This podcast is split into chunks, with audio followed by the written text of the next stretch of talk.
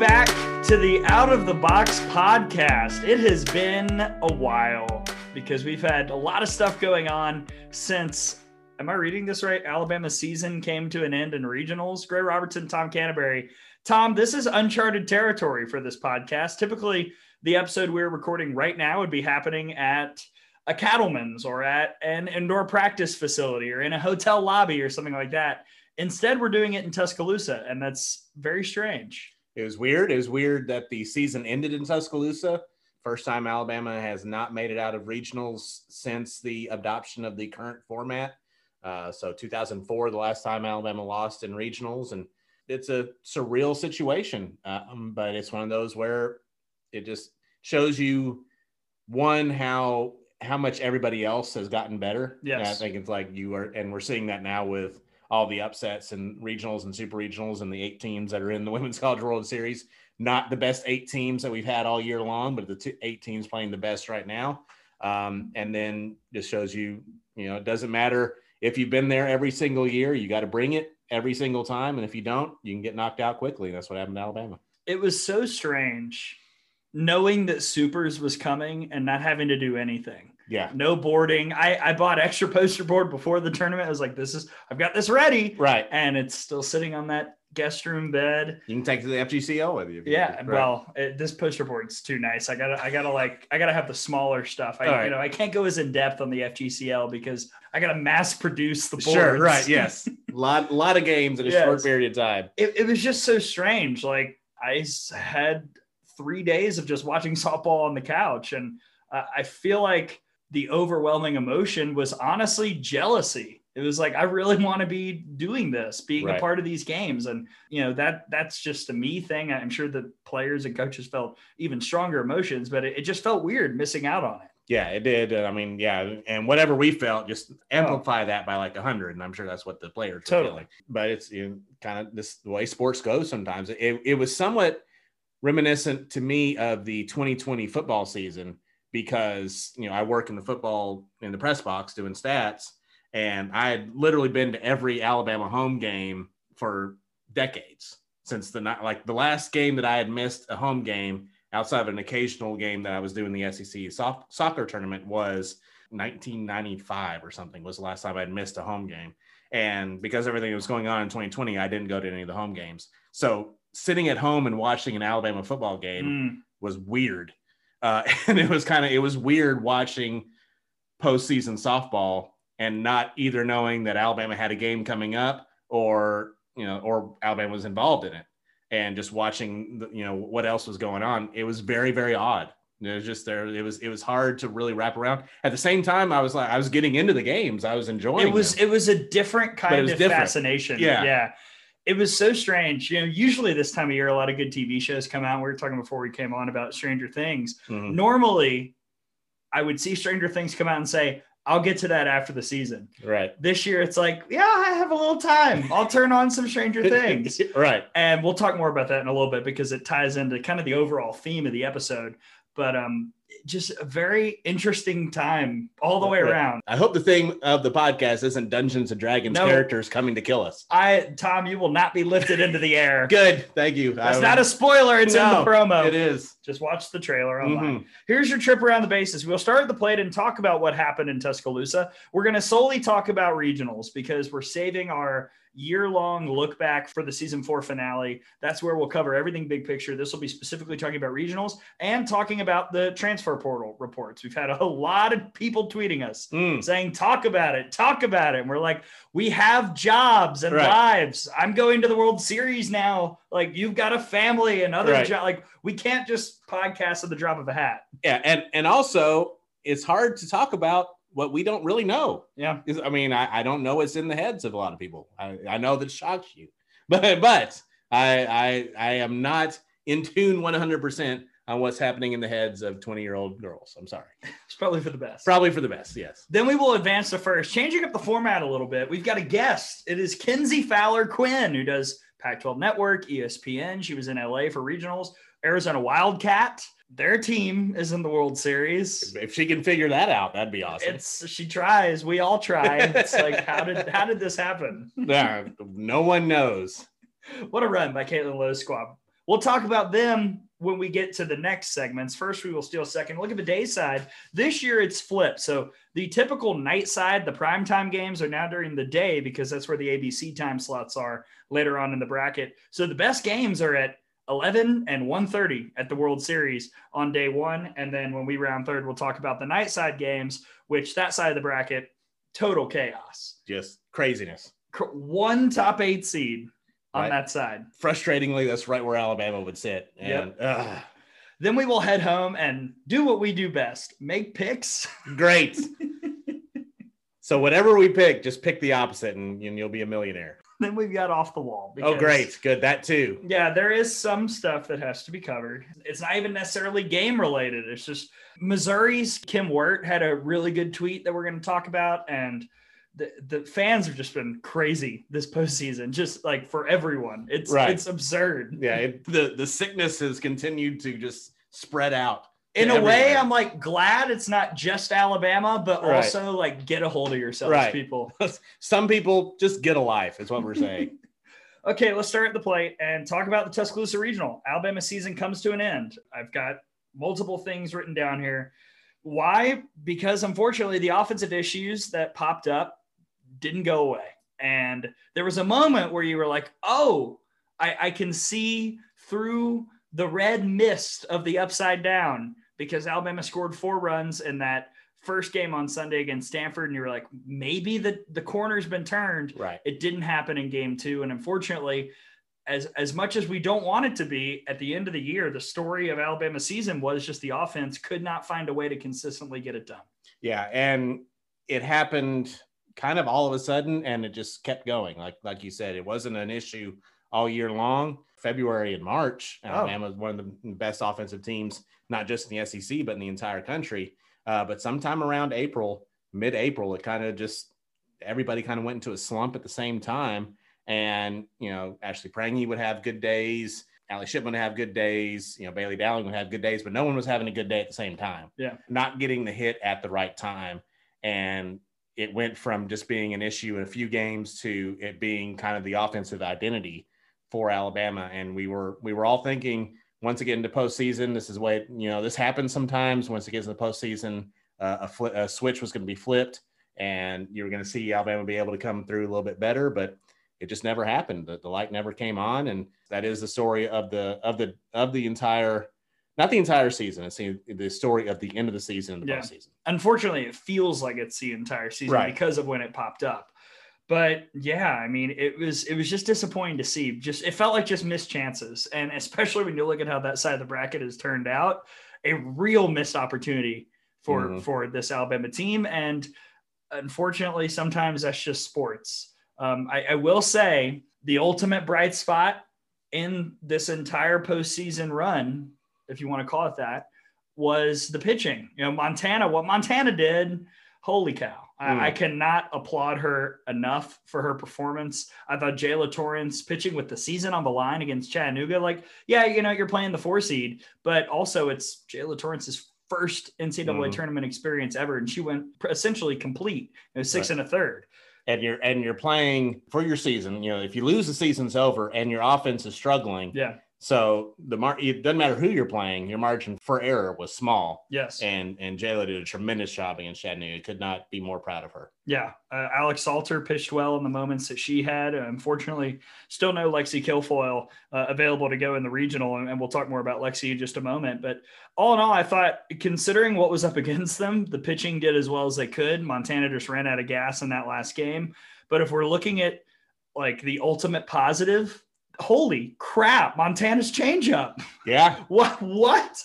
I mean, we have talked for how many months? You know, when people have commented, Montana needs a changeup to change up the speeds. We're like, no, she's got it. Right. It's just about how comfortable she feels throwing the pitch.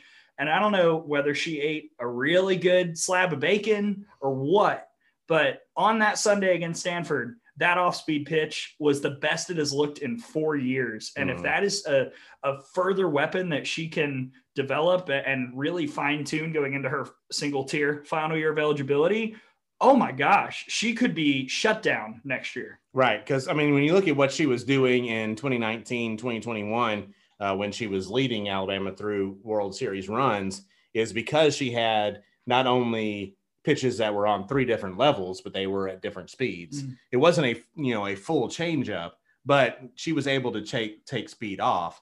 Uh, we weren't seeing her being able to do that quite as well uh, throughout this this season here in 2022. But then being able to unleash just that changeup in, in that final game against Stanford, it, it does. It just adds another weapon to to the arsenal. And it might have been a situation where it's like I only have a limited amount of gas left. I have to make it through this game. Doesn't matter if I'm comfortable with it or not. I have to throw this changeup, and it's got to work. And and it did compliments to her, compliments on Steph for for calling it and saying we're, we're going with it. How many 2-0 changeups yeah. did we see? And 2-0. and those were strikes. Yes. Yes. So uh, you know, Stanford never really hit it until it got to the point where you know she wasn't having any movement on any other pitches because she was just worn out. Yeah. Uh, so I think had Lexi Kilfoyle been available through this postseason run, Alabama might have been able to withstand some of the offensive issues just because they would have been even more shut down pitching wise. But her not being available made it almost entirely on Montana. And then, like you said, some spot duty for both Jaala and Alex and Alabama. And they did, they gave them all they had, but the offense had to back them up a little bit more. Yeah. I, I again, though, just to, to get back to Montana, kind of to your point, it almost felt like being having her back against the wall like something just clicked and that that pitch it's crazy. And not only was she throwing it for strikes but she was not throwing it for strikes when she had to and she was getting chases in the dirt. And right. it was it was just her ability to move that pitch around. Again we knew she had it. She's popped it out at times. Typically when she's thrown it that's been the pitch that we've seen teams hit, and then she hasn't wanted to throw it again. Right. Even the couple solid contacts that we saw from Stanford on it, which there weren't much, she still kept going back to it. And I think that that's a really interesting and exciting sign going into next year. And I think also for the World Games, Team USA's got to be like, whoa, yeah, all right, sure, I was let's use that too. Yeah, I was gonna say if you see her pitching for Team USA and she uses that changeup and then we'll watch her in fall ball as well at Alabama. That's going to make her even more just absolutely deadly next season. If she's striking out the best players in the world, with, right? With oh man, mm. oh I'm so I want to play already. Is yeah. Team 27 here? Can we? uh, we don't even know who all is going to be yet. No, we don't. And I guess that's a segue into into the other uh, the other storyline coming out, which was six people entering the transfer portal. It was reported by multiple outlets. Uh, it's at this point, not a secret. Everybody knows who it is. Abby Doerr, Lexi Kilfoyle, Dallas Goodnight, Megan Bloodworth, Savannah Woodard, Jenna Lord. I think a lot of people are wanting us to talk about it and give an ex- like give a reason as to why it happened. I can't do that for a couple of reasons. One, some of these that I do know they're not our business. It, right. It's it's not for us to tell that side of the story. Mm. And others, you know, frankly, I, I there were a couple that I didn't see coming. I will say this though, the one thing that has really bothered me about this is people using sweeping generalizations and saying, "Oh, why did the six leave?"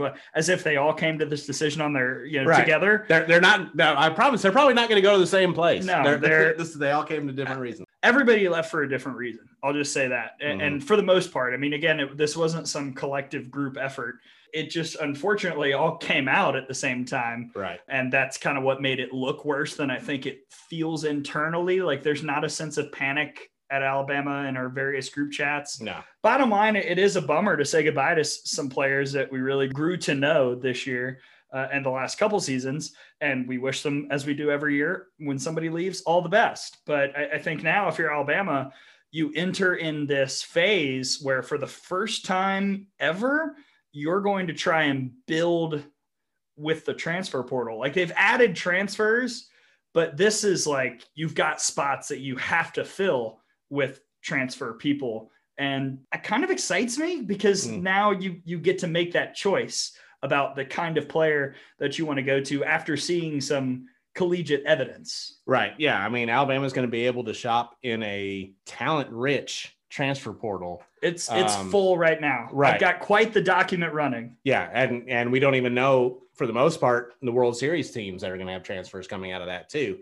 And that that's the point I was going to make with all of this is and I understand that a lot of Alabama fans are Alabama fans and that's all that they that's all they look at.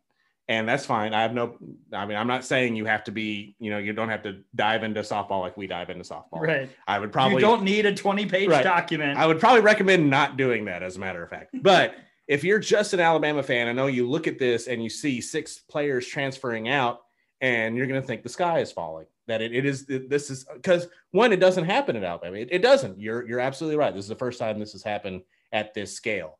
But if you take a step back and look at what's happening in all of college softball right now, virtually every team has multiple people going in the transfer portal. Yeah. Multiple. Like some more than Alabama, some a few less, but it doesn't matter. Everybody has some people going in. And that is just college sports in 2022.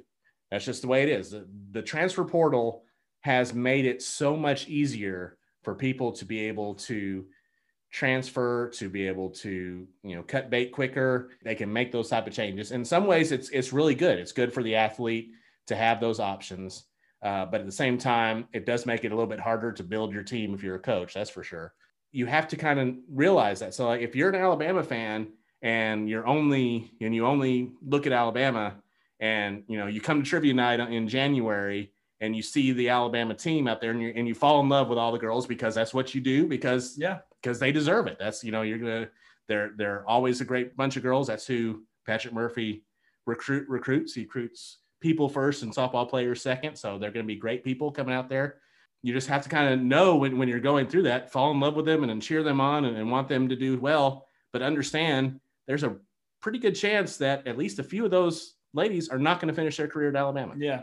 It's just the way it is. In, in it's the, everywhere. In the 2020s and in college sports, that's the way it is. And I, I think you have to look at it from that vantage point and also look at it from, well, who does Alabama replace those people with? And I still stand by it. You know, we Alabama had two all SEC people come in from the transfer portal last year. We'll see who replaces these six that are leaving. If they are to the level of the ones that came in last year, I think Alabama's going to be just fine. There are people already in the portal now. And some of you, if you're listening, you probably know who I'm talking about.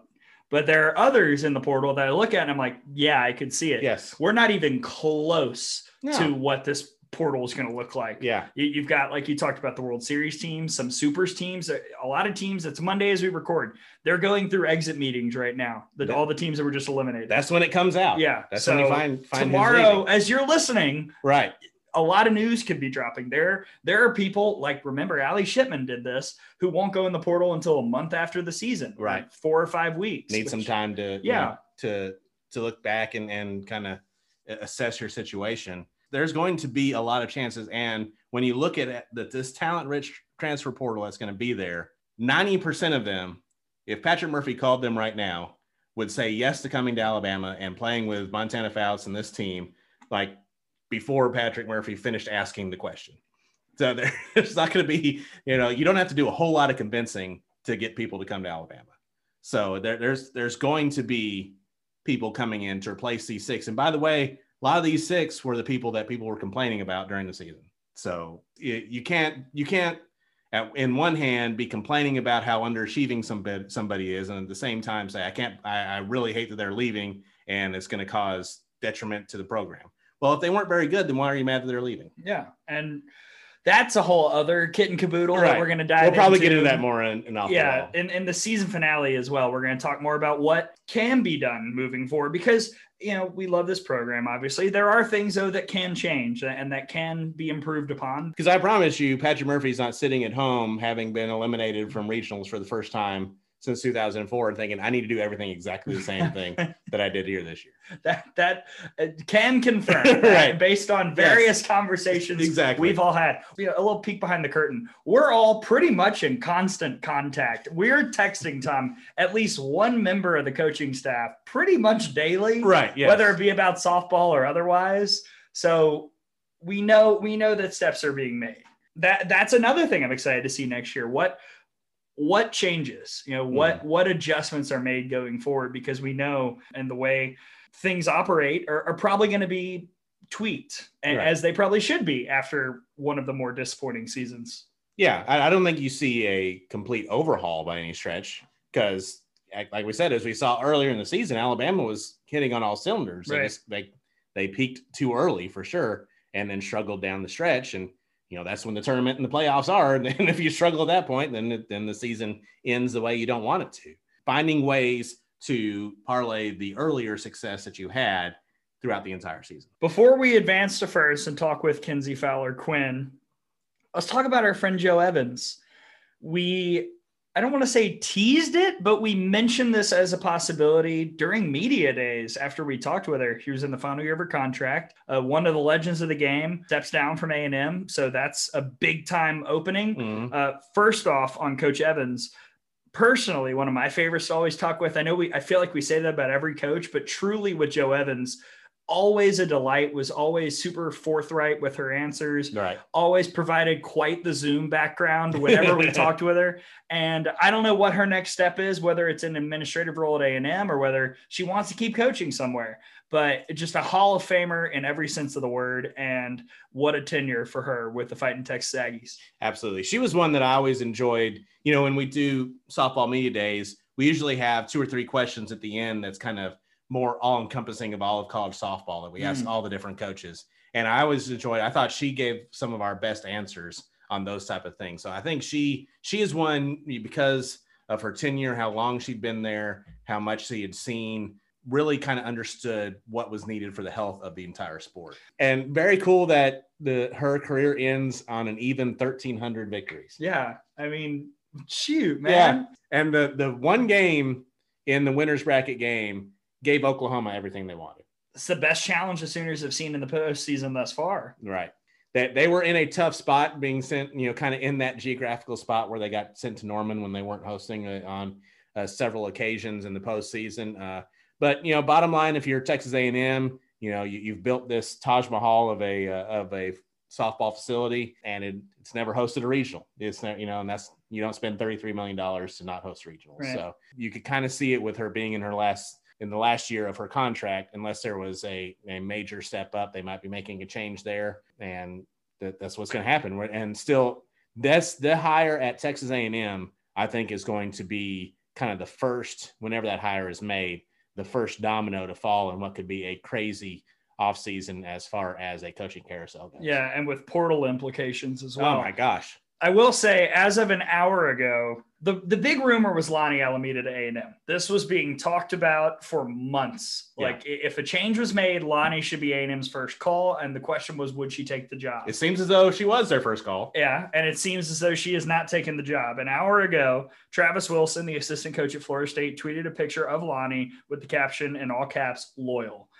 That seems pretty cut and dry that Lonni Alameda is not going to Texas A&M. And so we look at the possible candidates. Kenzie Fowler and I, you know, before the interview, we talked a little bit about this job. She was curious if they make a hire and they might announce it during the World Series to get some publicity. If that happens, you'll look at coaches who've been eliminated, which there are many. Mm-hmm. Uh, if no hire is made by the end of the World Series, and you look at coaches who were playing in OKC, and you consider, crazily enough, a Tim Walton. I've seen Heather Tarr tossed out there. Beth Torina has been tossed out there uh, Trisha Ford at Arizona State would make some sense. There are a lot of options for the Aggies, and they've got the money to pay right. for it. Another one about how about your boy Pete? How about Pete D'Amour? Pete D'Amour. It's it's so interesting. I, I'm just waiting. Like, yeah. who is it going to be?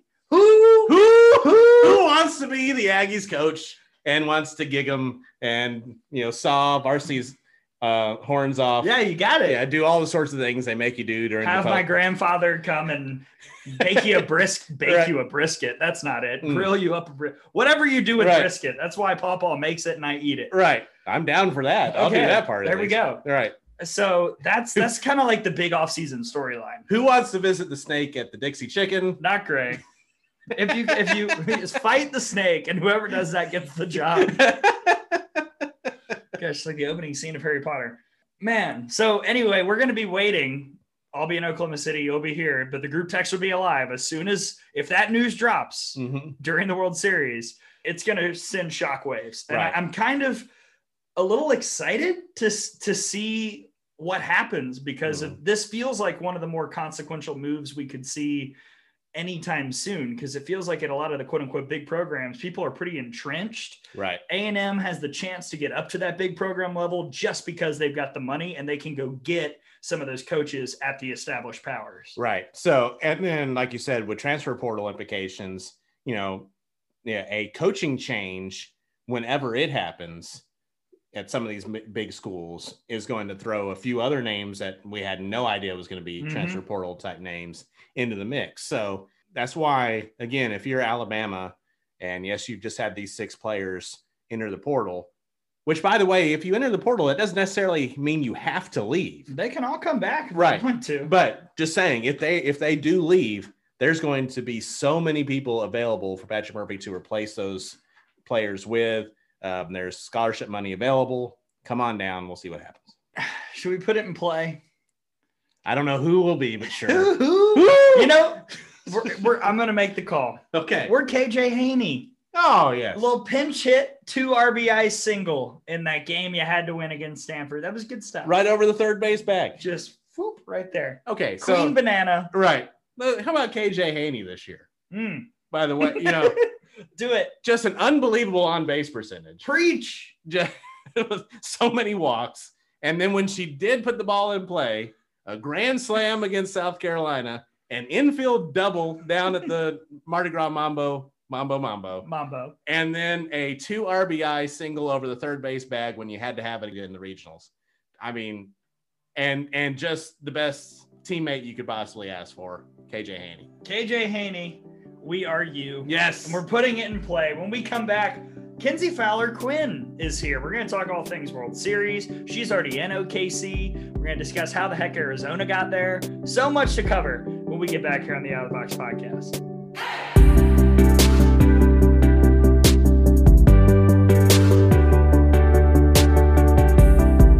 Welcome back to the Out of the Box podcast. It is time to advance to first ahead of the Women's College World Series. Gray Robertson here. Tom, busy with other things, but you've heard him throughout the episode. You will the rest of the show. Now, though, I get to spend some time with an Arizona Wildcat who is in Oklahoma City because her team has qualified for the Women's College World Series. Kenzie Fowler Quinn, welcome to the show. How are you? I am great. I've just been on the road with this team. Um, last minute decision to fly to Starkville to help them with some social coverage and then you know things happen and you just keep rolling with it and you jump on the team charter and here we are in okc i like that. I want to yeah. start in starkville. I wanted to go to those games actually but there were no tickets available. What was that atmosphere like when arizona and mississippi state were playing? It was awesome. It was a really fun um, atmosphere. Uh, we were there of course the day early. You get that open practice. And so um, there with the team to help shoot some video and stuff. And they were setting up um, the platforms out in the outfield. And you could tell it was quite an event and extra efforts were going into the hosting for mississippi state because it was just so many trucks kept coming in and we were looking around like is there a concert going to be on or what is all this you know metal equipment coming in? So i think that was really good for their program and for their fans. Um, I, to be honest, I could tell that a lot of the fans were baseball fans, which is okay um, they're clearly a baseball school with so much tradition and history. And I think it was so meaningful for those baseball fans to come over to the sport of softball, maybe for the first time ever, because it was packed, like you're talking about. So I think again huge for the sport like so many of the storylines we've been talking about all all month um, so it was it was a fun little place to be a part of that super regional and just observe it as a as a fan all right, I want to talk about the storylines, like you mentioned, because this has been probably the craziest NCAA tournament ever. But let's focus more on your Wildcats. I saw them in person in February. Alabama run ruled them in five innings, 11 nothing. And at the time, I thought, wow, this is going to be a great win for Alabama's resume. And as the season went on, Arizona struggled. And there was a time when people didn't even think they would be in the NCAA tournament. Now they're one of the final eight teams standing. How did this turnaround happen? It's a good question. I feel like, as the kids say, there's layers to this um, because you are hip been, with the youth of today. Yeah, so hip, so hip with the words. Um, there's there's so many things to touch on with this team. I don't. I've never seen a year like this for Arizona softball. It's so strange. Um, obviously, I'm from Tucson, so I have a lot of my Twitter feed is fans and people that are local, and I'm just seeing all the reactions roll in. Um, I've never seen so much joy from the fan base because, much like Alabama, the Arizona fan base is one with high expectations because of the tradition and because of the national championships and because of how many times they've been to the Women's College World Series. This year's been different. It's been a reset of all things. You start at the top with Coach Candrea retiring last year. You start with the big senior class, five, six All Americans graduating, and you have the majority of this team is sophomore driven for Arizona. You have Hannah Bowen, the senior in the circle, but outside of her, it's very sophomore heavy. And they're playing for the first time, have not have not had consistent at bats from February to May. And there's been, quite frankly, a lot of growing pains. But I've got to credit Coach Lowe, Caitlin, and um, give her and her staff praise because it was rough. it was rough in that 0 and 8 stretch. The fan base was, um, I don't know, waning, if you will. I'm sure you've experienced that. And it, it wasn't pretty. And she's righted the ship, and it's her first year.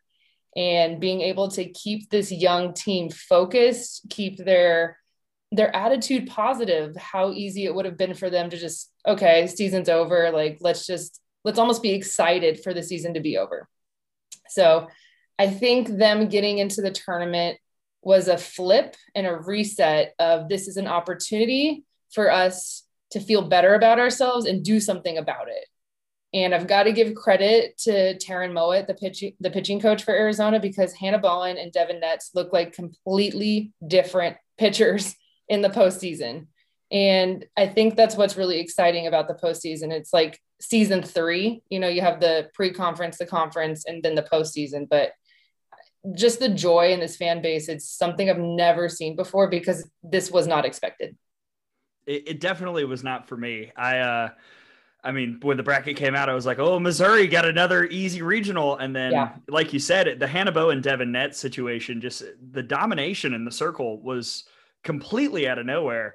And that that along with an offense that's found a way to get the clutch hits has kind of been the catalyst for this run. And that's all you need in the postseason. You need good pitching, you need solid defense, and you need those one or two key hits. And Arizona's gotten four or five in all these games.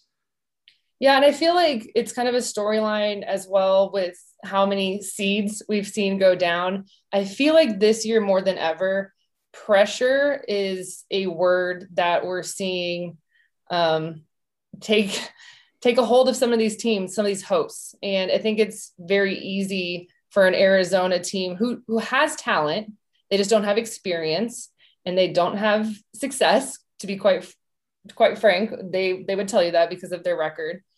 Um, and go go into a seed with nothing to lose and just play with reckless abandon versus being a host like Missouri who knows the expectations and last year wasn't able to fulfill it. And now that pressure has doubled.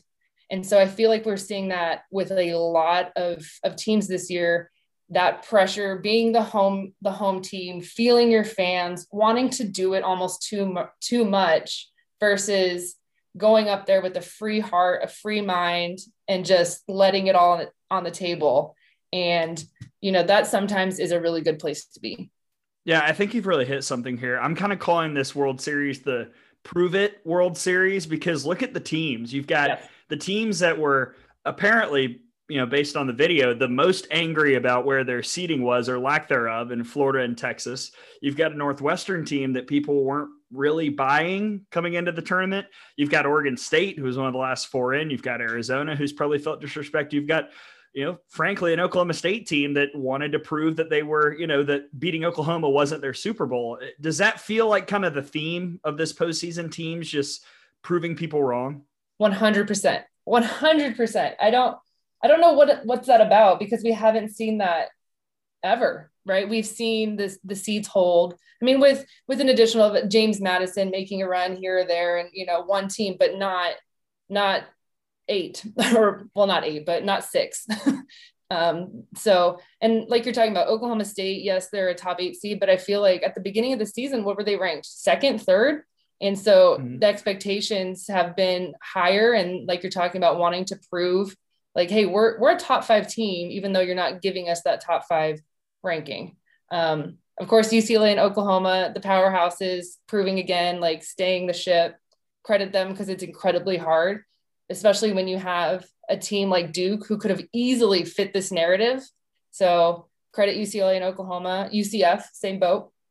Credit those teams for taking care of business. But for the rest of the field, absolutely. I think it's just, hey, you doubted us and we have nothing to lose. Whereas the team we're playing has almost everything to lose because it's expected and the pressure is getting higher. We're advancing to first here on the Other Box podcast with Kenzie Fowler Quinn, who you can see and hear pretty much everywhere during softball season, former Arizona Wildcat. Don't, you know, just say Arizona, but I'm curious who poses the biggest threat to OU in the World Series? Could it be Arizona if the pitching stays the way it is, or is the easy answer UCLA? Well, every prediction that I've had for this postseason has been wrong. So it really same here. like, it's like, okay. you know, sure, why not? Because whatever I say is probably going to be the opposite. But um, because I covered them in regionals and I've covered them all season long, I'm going to say UCLA. Uh, they have the pitching. They've the pitching has carried UCLA this entire season. Uh, it the pitching for UCLA has almost done too much at, at some points. I'm like, you guys got to help out Faraimo and Azevedo a little bit um, and and step up defensively, step up offensively. And I watched and covered um, their last couple of weekends of PAC, and then I covered their regional against Ole Miss, LMU, and Grand Canyon. And watching them in a three week span completely flip their offense is very exciting for Bruin fans. They starting at the top, Kinsley Washington, Brie Perez, Wisz, Maya Brady, but the bottom of the lineup looks really solid. So if they're swinging the sticks like they are and they can carry that regional and super regional offense into OKC, I'm going to say UCLA because their pitching has not wavered. And with the pitching that they have, they can stay in any ball game, even with Oklahoma. I like that you mentioned the pitching. It's been the catalyst for them all year, but I think in particular when Megan Faraimo goes full machine mode, when that when that switch flips, I don't know if anybody can touch her. And I feel like we saw that in game one against Duke. All of a sudden, just something happened and Duke could do nothing against her. And if she has that ability against Oklahoma, it could be a heck of a ball game. And UCLA is a team, especially when I watched how many games they play, like I'm talking about covering them as a analyst, you have to beat them in the first two innings because they get better as the game goes on. And Megan Faraimo gets stronger as the game goes on. She, her weakness, to be quite frank, is the first inning. Her weakness is is early in the game because she's wanting to set the tone. Um, sometimes I, I've said this, she almost pumps the strike zone too much to a fault where um, she needs to expand it a little bit and, and use her waste pitches and almost pitch backwards. But if you can get a run on them in the first or second inning, you have a chance. But if you can't, they are very tough to beat because she gets stronger, the hitting gets stronger, in six, seven innings, it's almost impossible to score. I want to talk about uh, Oregon State for just a moment because it was another team that I saw Alabama beat back in Tucson. I never thought that we would be in a position where they would be in the Women's College World Series, but here they are, and it's been Mariah Mazon who, who's really led the charge they were another team that was struggling down the stretch and has found a way here in the postseason. Has it been as simple as Mazon leading the charge, or, or what else is it that's led the Beavers to this point? I'm very surprised that it's this team that's making the, the World Series because, as a Pac 12 analyst, I've thought they've had some some years before where I thought they were better and had had a chance to make the tournament and, and spoil some people's weekends. Um, there were a couple years where they didn't get into the tournament, and I thought that was a bummer because I thought they were a team that deserved it. Um, I've been on the Mariah Mazon train for five years now, and I've been yelling to anyone that can hear me that she's an All American caliber player that nobody knows about. So um, it starts with her in the circle at the plate, batting in the three hole, showing off her power in the postseason. Um, because outside of her, this team is incredibly young incredibly young. They have a lot of freshmen. um, a lot of sophomores. And I didn't expect it just because of that youth. I was thinking, okay, you know, maybe she can kind of show them the way. And then um, Sarah Haendiges, the number two behind her, who's very good, uh, can kind of take the ropes and, you know, maybe next year and the year after that really turn this into something. So I'm thrilled that it's this team that's making it through because she deserves it. She's just one of those one of those players very similar to me in the SEC of Amia Davidson, mm. who has just quietly put a program on her back. Um, she should get a statue or something because she's now going to be a household name, but has just put in the work. And when things were tough, still staying in the circle through injuries, through teams that maybe weren't as talented, or even right now as a senior with freshmen all around her, she's just leading the way. So I'm a little surprised, but not surprised because she's that good and and she can beat you at the plate or in the circle. And I feel like we've seen over the years, it's hard for one player to lead somebody in the modern game anyway to a national championship. But I feel like on a run to the World Series, we've seen that much more often the last couple seasons, last five, ten years. And she fits the bill. I mean, like you said, she she does it all. And I feel like the people of the world don't know enough about Frankie Hammoude yet. And yes. in that first weekend, I saw her launch a ball off Montana Fouts. It wasn't even really a bad pitch. And she's been doing that all year long against pitchers. Yeah, she's a hitter. Her and Kiki Escobar, I got to throw her name out there too, because their bats at the top of the lineup are are very underrated. Um, Kiki Escobar was up for Pac 12 Freshman of the Year. She was at the top of the conversation with Sydney Sanders just in terms of um, leading the Pac 12 in hits for the majority of the conference. And um, out of the left side, very scrappy. And then you have uh, the big bombers and Mazon and Hammoude, and they've been swinging it well. So hot at the right time, of course, that always counts for everything. so um, yeah, it's it's really fun to see this team and um, especially Coach Berg, who's been at Oregon State for so long, breaking through. Of course, such a legendary person. Anytime I get to cover her, I'm like, this is like on the low key with the greatest softball player of all time. Um, so I'm really happy for her getting back to OKC and, um, and for the Beavers. All right, Kenzie, I'm gonna I'm gonna be broad here. Let's look at the entirety of supers. What's one thing that still sticks out at you? What's one thing that is still kind of in your head that you're thinking about from this past weekend? Well, I don't know when this is going to air, but uh, last night, hello, I've been Arizona. Yeah, crazy. I I've been thinking about it all day, watching that Northwestern Arizona State game, um, the whole series, obviously, but just last night because it was just going down to the wire. And every pitch, I was like on the edge of my seat, like I'm either like FaceTiming my sister and we're like talking it through because I've got to talk to somebody, or even I'm bothering my husband, even though he's like, yeah, okay, whatever.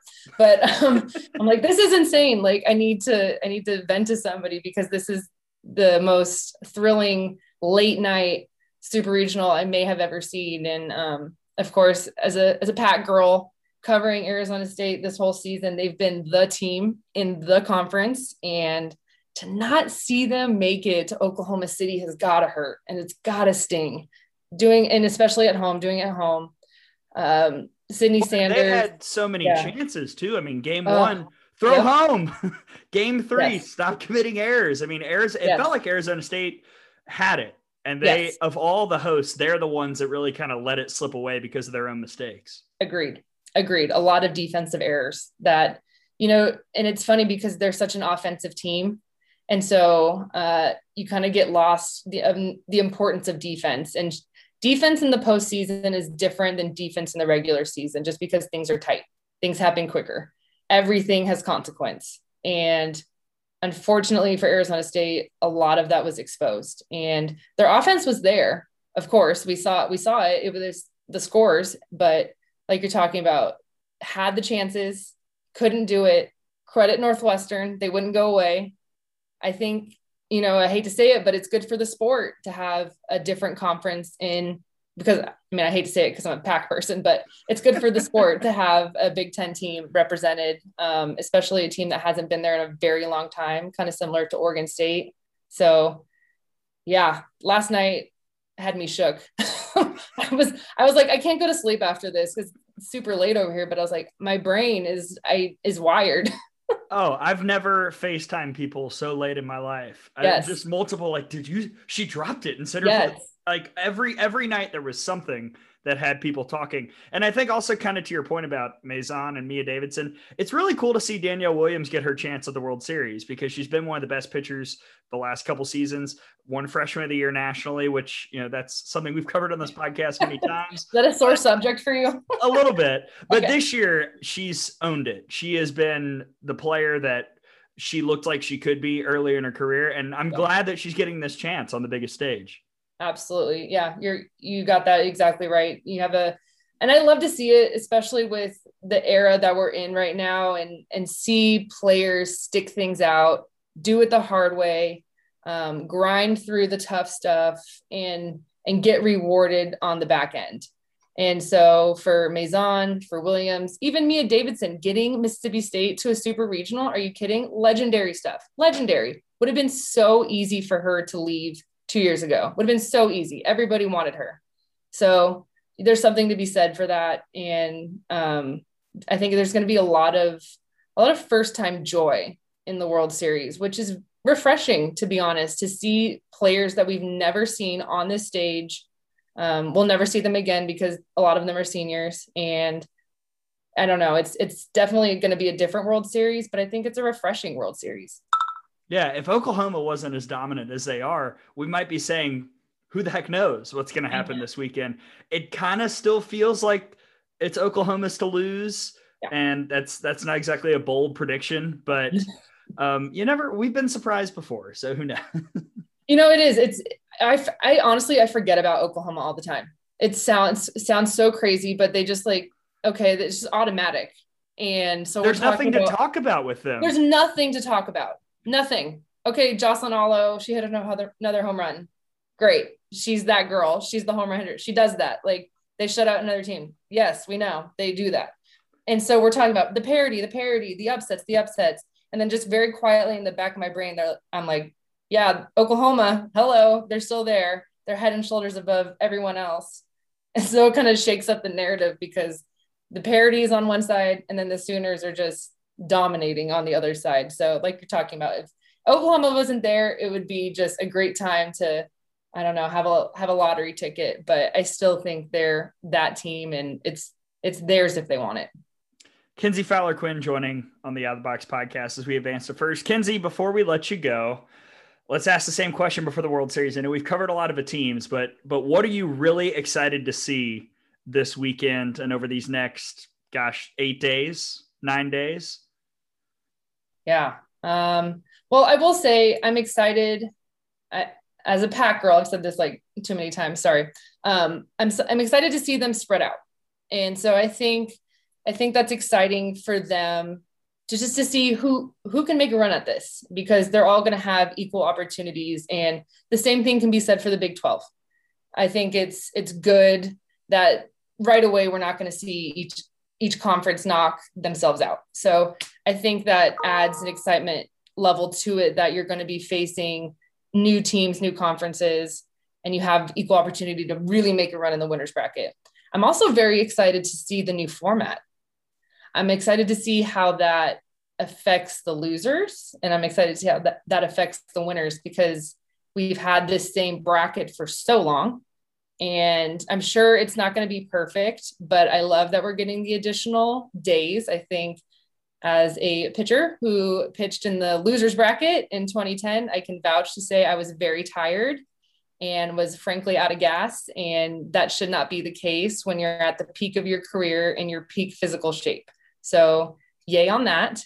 But I'm just excited to see how that affects, you know, pitching staffs. If you extra day of rest can aces go longer or are we going to see uh, number twos i don't know it's just that's something i'm keeping my eye on i think you know when we look at the new schedule a team like northwestern i mean obviously they've got the draw with oklahoma that's brutal but yeah. if you mm-hmm. win that first game you've you're in a good position to have Danielle Williams actually pitch you to a national championship if you can keep winning because of where the breaks fall. Yes. I, think to your point also where it becomes interesting is a team like Oklahoma State, you know, do they keep throwing Maxwell? Do they put Morgan Day in who's pitched so well this year? There there are a lot of buttons to push for all these coaches.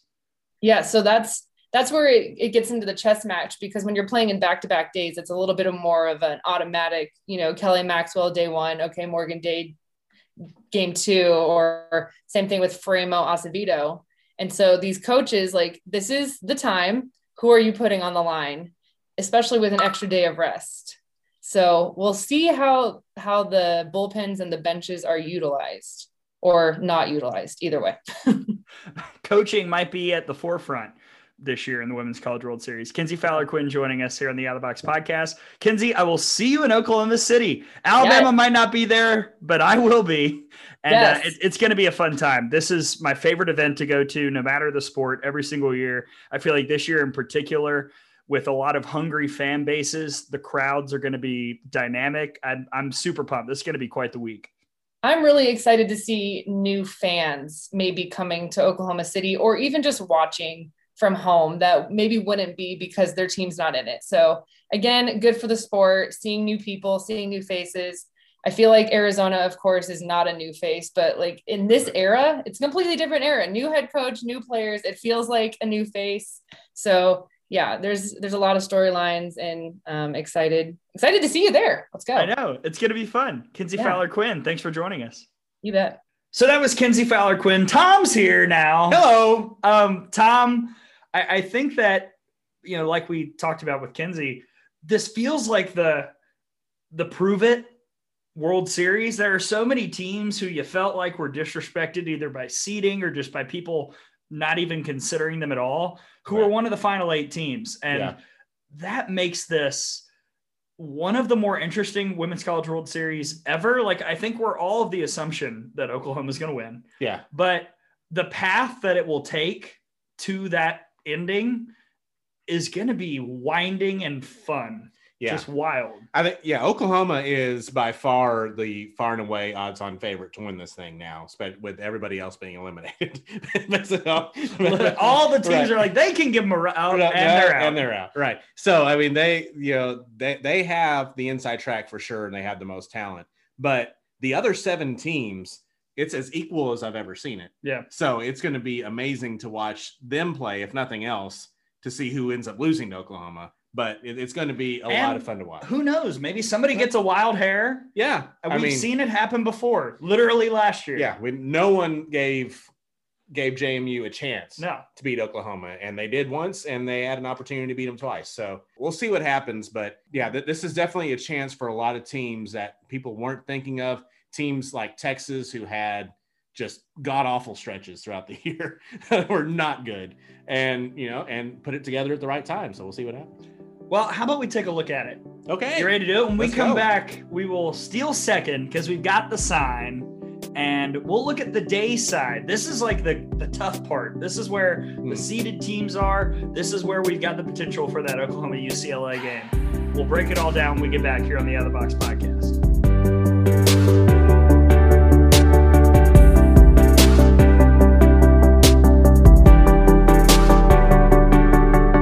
back to the show. Trey Robertson, Tom Canterbury. We're stealing second, looking at the day side of the Women's College World Series. So, again, we talked about it earlier.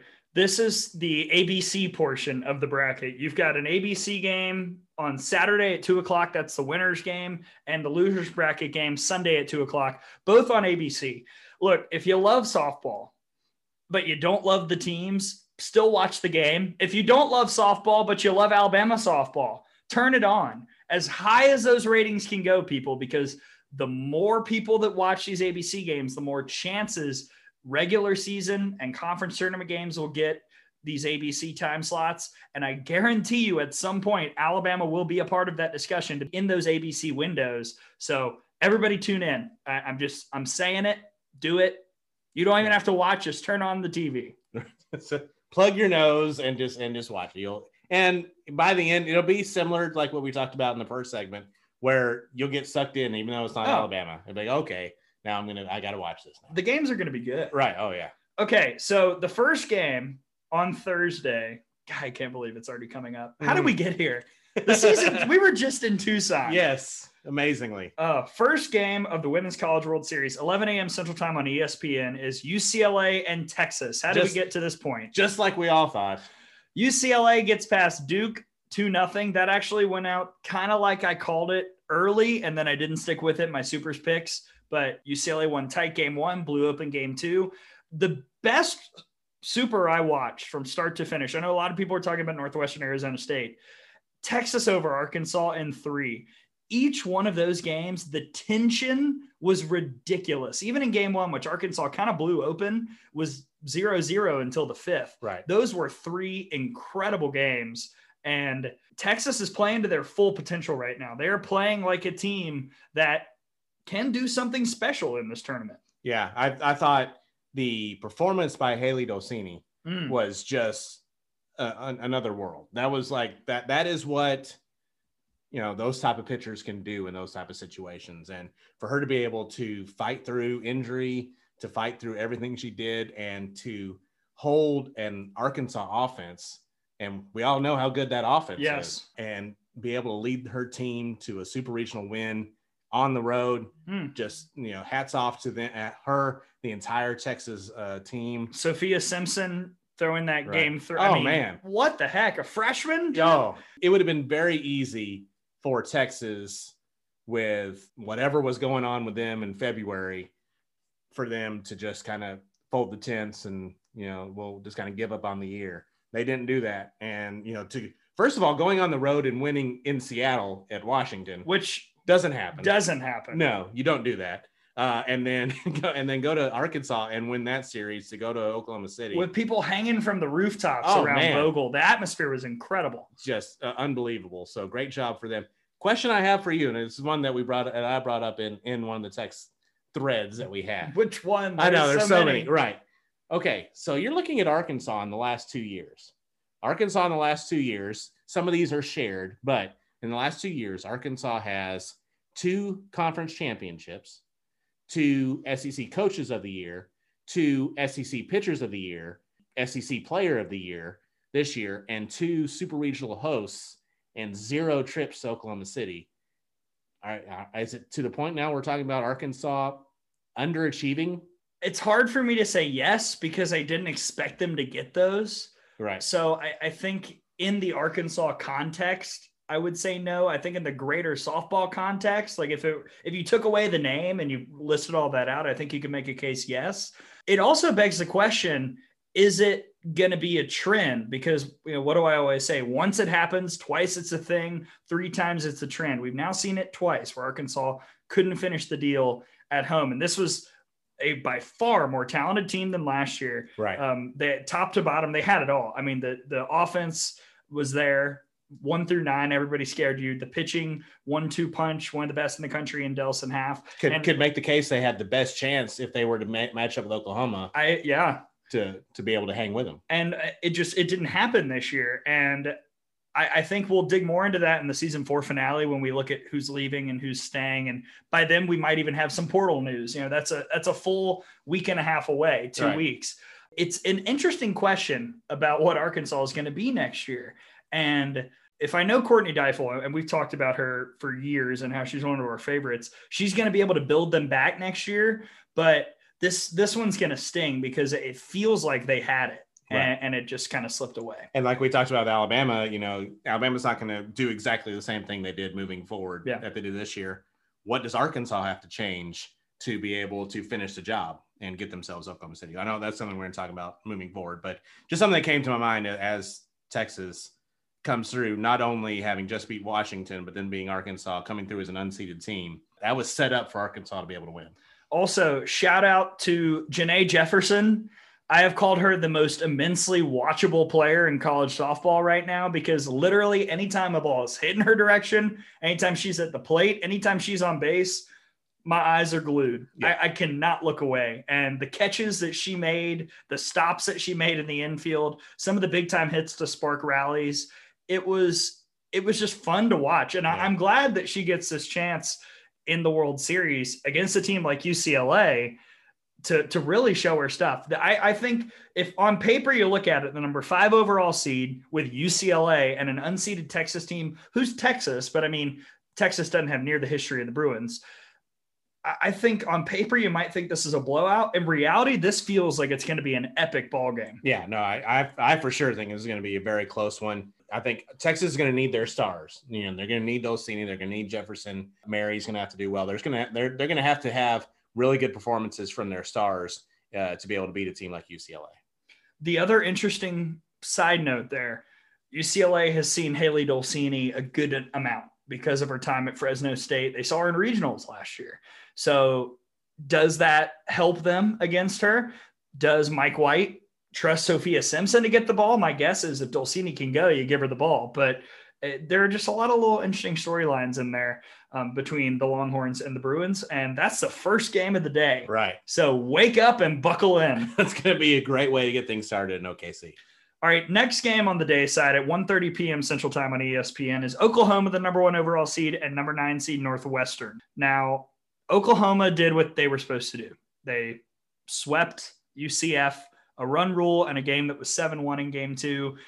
UCF looked overmatched, frankly, uh, yeah. uh, from start to finish, and Oklahoma did what they had to do. They got through regionals, they got through supers. They did it with a pretty pretty solid offense. Still, uh, solid is really undercutting it. right. Uh, great pitching performances from the other two, and most importantly, they really weren't pressed without Jordy Bahl And now I think all eyes turn to Patty Gasso and to this team to see if Bahl will appear in the Women's College World Series. It's amazing that Oklahoma is to the level where if Jordy Bahl doesn't pitch, they are still like the far and away favorite. Yeah, still pretty comfortable. Right uh, yeah, you're looking at so far in the postseason for OU. Uh, outside that one really close game with Texas A&M that we referenced earlier, uh, really have had no no real real trouble with anybody. I would say if you have a, a situation where they have runners on second and third, and Jocelyn Alo's coming to the plate. Walker, just go ahead and put her on base. Walker. Oh my gosh. There is a difference between pitching like bravely yeah. and pitching stupidly. Right. Yeah. And UCF was stupid a couple times against Alo. I appreciate trying to say that we're not scared, but you should be scared of Jocelyn Alo. I'm, and, I'm willing to say, right. I will say it, right. the best hitter of all time. I mean, come on. She's definitely the best home run hitter yes. of all time. Literally leads all the stats that prove that. there is uh, evidence uh, right. out the wazoo to back it up. I mean, Walker. You walk Barry Bonds in that situation. You you walk Jocelyn Alo. So uh, I have a feeling that if that situation comes up in OKC, uh, we will see some intentional walks to Jocelyn Alo. I certainly hope so. Well, Danielle Williams is used to throwing the pitches, and we'll see how they decide to attack Jocelyn Alo because we assume rightfully it will be Danielle Williams for Northwestern getting the ball in the circle. Why do I say that? Because she threw like literally every inning but two in the Tempe Super Regional against Arizona State. Two of those games went to extras drama yeah beyond belief in games that ended well after midnight our time it was fun to watch and you know in the days of staffs northwestern did it the old fashioned way. They did it with one arm leading them through the evanston regional and through the tempe super regional. Yeah and that and they named got the nickname cardiac cats because they numerous times they were down late in ball games and came back to force extra innings to win an extra innings against a team like Arizona State, which I thought had a great chance to make a run in OKC if they got there. This is one of those situations where, again, talent wise, Oklahoma outmatches Northwestern, but the way that Northwestern plays, I could certainly see this being a close game. Northwestern is the kind of team that's just not going to go away. We have seen it since February, since that win over UCLA. There's just something about them and there was something last year about James Madison. As I said, they got a little bit of James Madison. Yeah. So, and so, yeah, that's not who Oklahoma wants to see. No. And if Northwestern is able to knock Oklahoma into the losers bracket early, again, oh, you could still come out and win it like they did last year. But, you know, that opens up this already wide open World Series. And with the new bracket, we talked about this earlier uh, with Kenzie, it makes it a much easier road for Northwestern with the days off built in if you keep winning so that Danielle Williams can be the person to throw every pitch because if they're having to play back to back to back to back because they fall to the losers bracket, yeah, the, the road gets much tougher. Yeah. Before we move on and start to round third, we didn't talk about regionals because again, we had stuff going on. Dang it. Stop Sorry. bugging us. Was there anything from the regionals here that you wanted to touch on? I, I think that the really the one storyline that jumps out was LSU going 0 2 in Tempe. uh, a real surprise. It shows the dangers of talking too much, I think. Yeah. And if you don't know what we're talking about, Twitter is a heck of a drug. Mm. Um, that to me was kind of the only thing that surprised me on this side. More or less, this side of the bracket was pretty cut and dry. Yeah, everything else kind of went as we thought. We already talked about a little surprise that Texas was able to beat Washington in Seattle. I, I thought, like, yeah, surprised that LSU went 0 2. Uh, props Ole Miss for for hanging around. Uh, other than that, it, it went pretty much the way we thought it was going to. Okay, I feel good about that. Yeah. Do you want to get weird? Because the right side of the bracket is weird. Right. As we know. Things didn't go the way we thought no. over on the right side.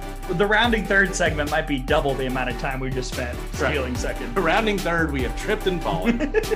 well, let's do it. Why not? when we come back, we'll round third and look at the right side of the bracket, the night side of the Women's College World Series, and all the crap that happened to get to that point. That's next here on the Out of the Box podcast.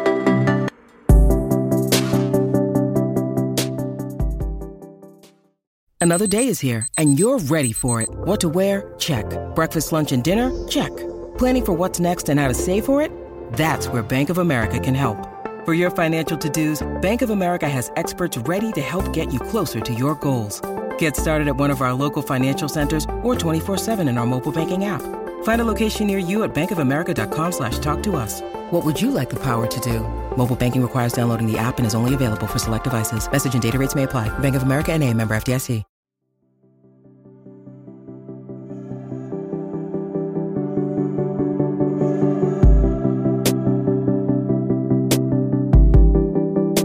Welcome back to the Out of the Box podcast. Time to round third, Gray. Tom, World Series coming up.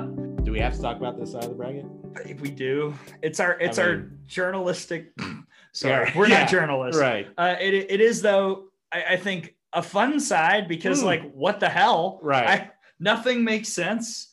Uh, these are the night games at the Women's College World Series. If, if if you had no dog in the fight, this is the side of the bracket to watch. Oh, for sure. Unfortunately, we had a dog in the fight. Yeah. It, it didn't go well. Did not bark loudly no, enough. No.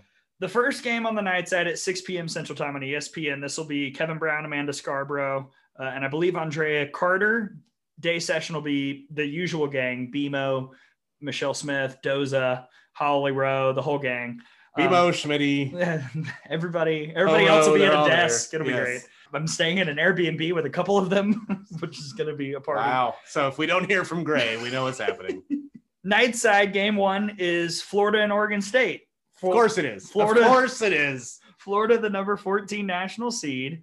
They get here after going to Blacksburg and just shellacking Virginia Tech in mm. game three. Hokies pretty, pretty good in game one, a 6 nothing win.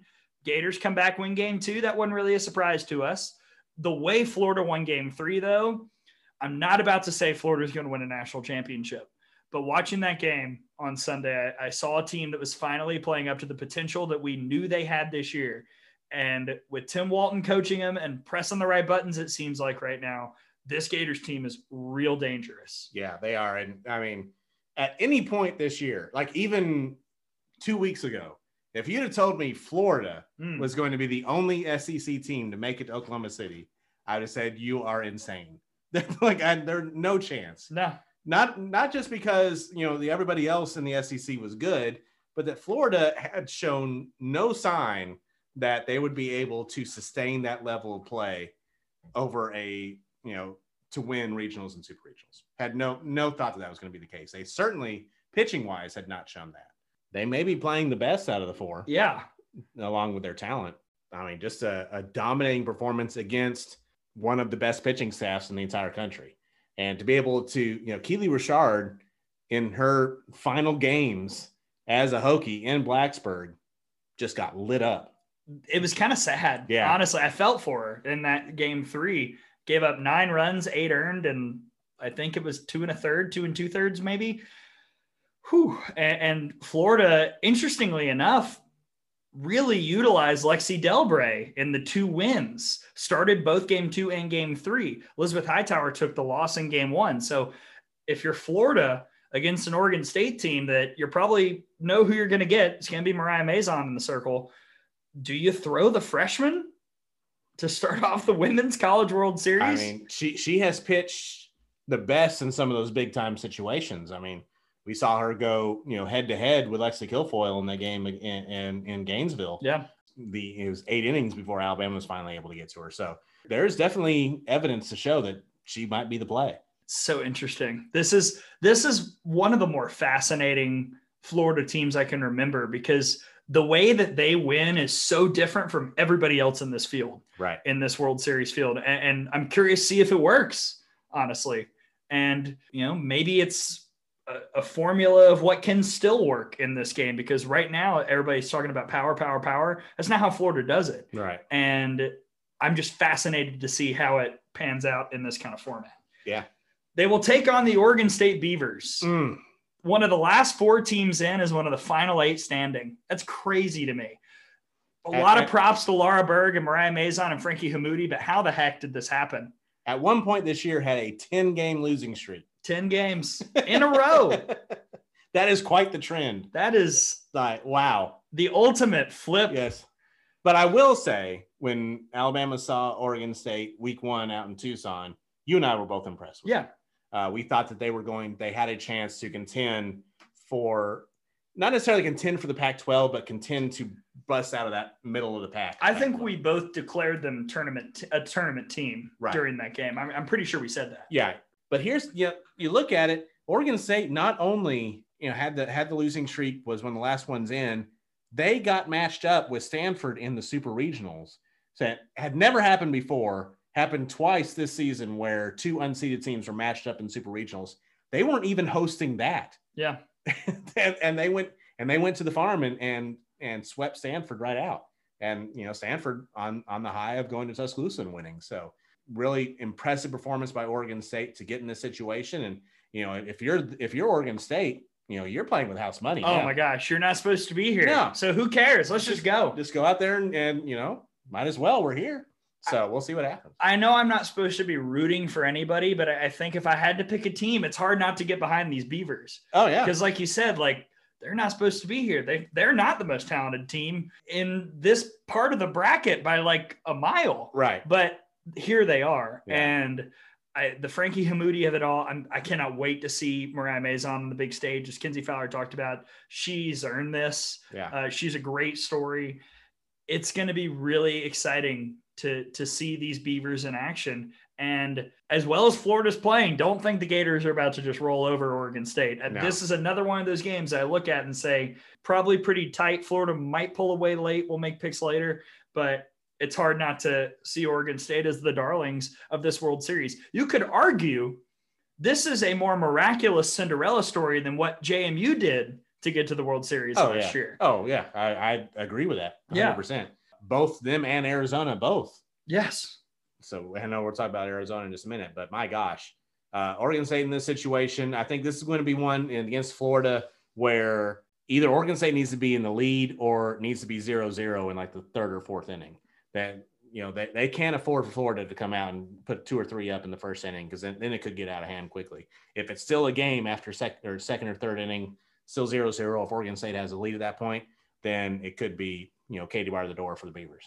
The next game in the night side, Oklahoma State, the number seven overall seed, in Arizona. 8:30 Central Time on ESPN. We, we made the joke last year. we kept saying, you know, there must be some mistake. You were saying Georgia is here in the Women's College World Series. There must be some mistake. You're saying Arizona's in the tournament, period. And then they go to Missouri, who is playing, you know, as hot as almost anybody in the country.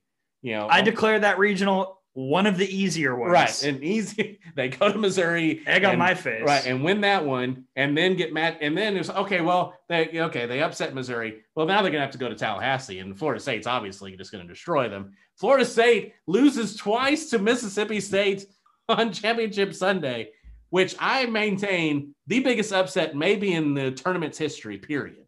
I'd have to go. That's a Graham Hayes question. Right. Like I, I need Graham to break this down. Well, you'll, you'll be um, up there with him, so I'll, you can talk. I'll see if I can. I'll see if I can find an answer because right. I'm with you. Like just thinking back, you know, That's, super is the easy answer is Hawaii over Alabama. Um, there are others. Georgia over Florida. I right. mean, there, there's you know, 16s beat the one in supers, but in regionals, mm.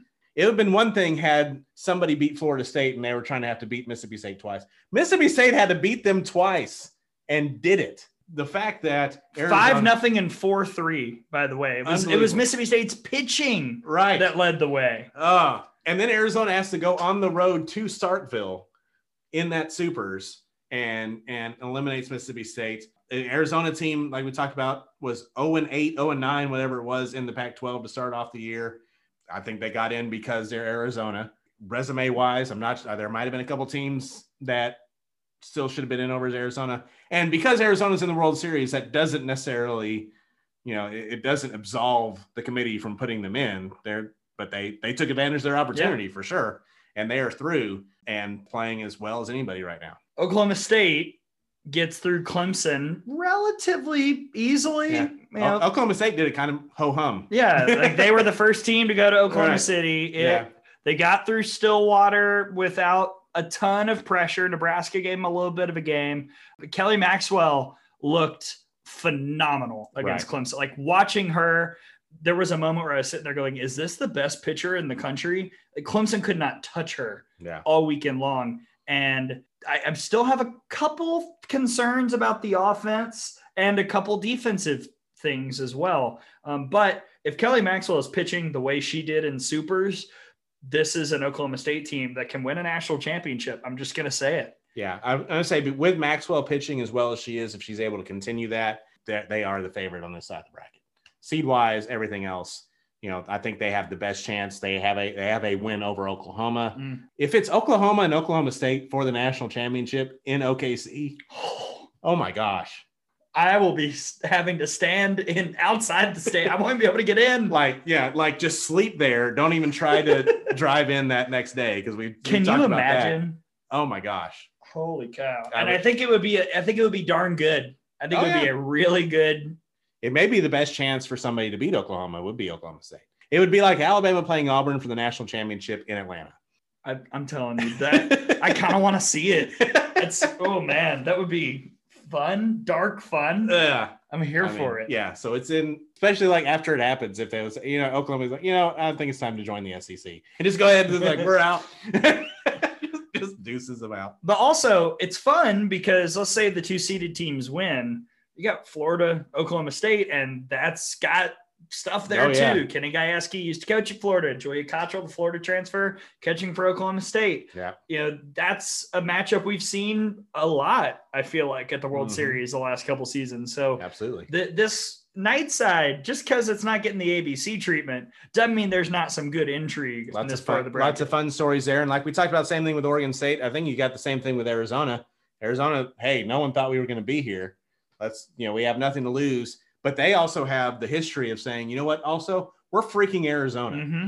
We might not have. They have people who've been to the World Series, right? And they and they can say, you know, we may not have supposed to been here, but we are supposed to be here because we're Arizona and we're yeah. going out there and prove it. So I think there's there is a scenario and I think a good storyline for any one of these four teams to come out. Totally agree.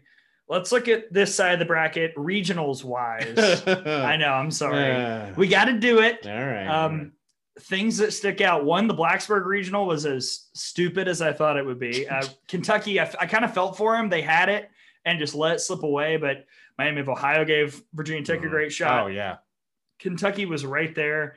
Blacksburg was a war as we expected. It was uh, a little bit, you know, it's early on. I was a little bit disappointed in Miami, Ohio, but then they really turned it on at the second part of that regional. Oh, you mean uh, when Kentucky beat them 15 to 1? a little, little disappointed in the Redhawks then, but yeah, they came they came on strong and had I mean had Virginia Tech. Yeah. Had them. Right. Gainesville went pretty much as expected. Yeah. Knoxville. Oh. That just that derailed real quick. Yeah. Real it looked like the Ashley Rogers show was full steam ahead. And then she got pulled in the first game against Oregon State. And then the second game, all Erin Edmoundson. It, it begs the question did something happen to Ashley Rogers in this first Oregon State game? You know, she she got the start, gave up a run, which she did not do the day before, went an inning and a third, and whatever happened gave Oregon State the momentum to get out of that. And Tennessee offensively, you know, we talked about the offensive issues. Alabama certainly had those as well, but Tennessee's popped up yet again at a terrible time. Right. Yeah. And that, I mean, that was the story of a lot of teams' seasons, and Tennessee was one of them. But, you know, like I talked about earlier, with Mississippi State beating Florida State twice. Not quite as big of an upset, but it's still pretty monumental that Oregon State was able to beat Lady Vols twice on Championship Sunday. I never thought there was a prayer. I mean, yeah. Ashley Rogers throws a shutout the day before. You're like, this, it's yeah, over. Right. And I was, it, this was stunning to me. Yeah. Really stunning. I actually picked Tennessee not to come out of that regional, but I had Ohio State winning them and not Oregon State. But um, wrong OSU. Wrong OSU. It's okay. Which happens all the time. yes. Hmm. Beavers and Buckeyes. Oh my. Stillwater, pretty chalky. Clemson.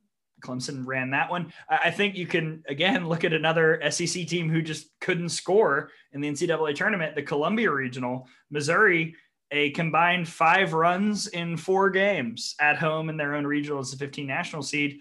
Just surprising out yeah. of nowhere. For not winning it, they were played as well as anybody else in the SEC tournament um, was on a roll. Really surprising, you know, to the point where I mean they went from not hosting to hosting probably with that performance down the stretch. Oh, to where I actually thought they were seated a little bit lower than they probably should have been. Yeah. When the bracket came out, I had them as I think a 13 or 14. Mm-hmm.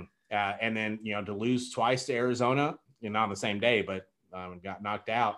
Overall, and maybe the story of the entire tournament so far has frankly been the underachievement of the SEC which yeah. definitely not something we saw coming. First time since 2007, only one SEC team has been at the World Series, which is right. shocking. Yeah. So, you know, there, there's so many different things happen, which is, again, kind of along the same lines of the portal conversation we were having earlier. If you're an Alabama fan, you know, take a look and have just have a little bit of perspective on it. It wasn't just Alabama, it, like the entire conference just kind of kind of struggled. Yeah. You know, down the stretch. And uh, we saw some really good offenses this year, uh, but couldn't ever do it consistently. We'll dive more into that in the season four finale when we look at the league as a whole, who's leaving, who's staying, portaling, all that jazz. The conference is going to go through a interesting facelift it next is. season yeah. with coaching moves and a lot of really talented players graduating. Missouri's losing a lot of folks. So uh, stay tuned for that whenever the season four finale comes out. Finally, last regional I want to touch on is Tallahassee. I know we talked about earlier, but uh, I, I just want to again credit Samantha Ricketts. We have talked for four years about how it would be a shame if Mia Davidson ended her career in regionals. And of all the years for the Bulldogs to get out of it, I never would have thought it would be at two seed Florida State. No. But the pitching was there, the offense was there. Samantha Ricketts did a great job. Again, not to sound like a broken record, but she's one of our favorites, and we talk with her. And I'm really happy for her and for that program to get to host a super is a big ass deal. Oh yeah. And uh, I I'm interested to see what they can do with this going forward because this program, this Bulldogs program, is in an uncharted territory right, right, now. Yeah, I mean they they have had just you know singular great players in their history before. Uh, Mia Davidson, one of those. But now will they be able to parlay this type of momentum into people might not have even thought of Mississippi State before, but then saw this and kind of put them on their radar and recruiting wise, freshmen as well. We'll see what happens. But you, you look at this Tallahassee regional. If you were to say, okay, Florida State's going to get upset, Mississippi State would not have been the team. I was South Florida. Georgina Corrick just like, went on a roll and pitched South Florida through. It was Mississippi State. Mm.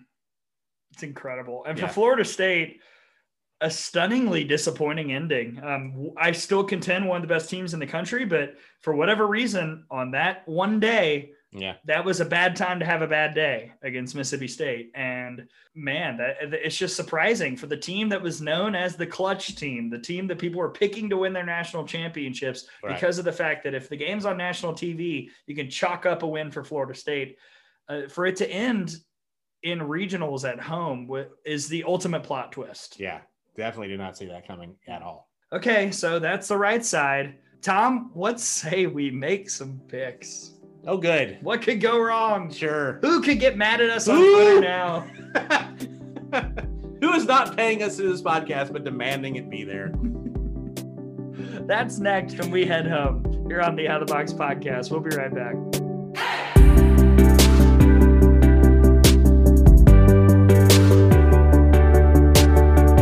Welcome back to the Out of the Box podcast. It is time to head home on the show. Craig Robertson, Tom Canterbury. What we've done, we started at the plate and talked about the Alabama Crimson Tide. Then we advanced to first, spoke with Kenzie Fowler Quinn from ESPN, Pac-12 Network, Arizona. She was a great time and a lot of good World Series insight. Cannot wait to see her this week. We stole second and looked at the day side of the Women's College World Series, and we rounded third and looked at the night side. And now, Tom, it's time to head home and make some picks. How do we want to do this? How did we do in supers?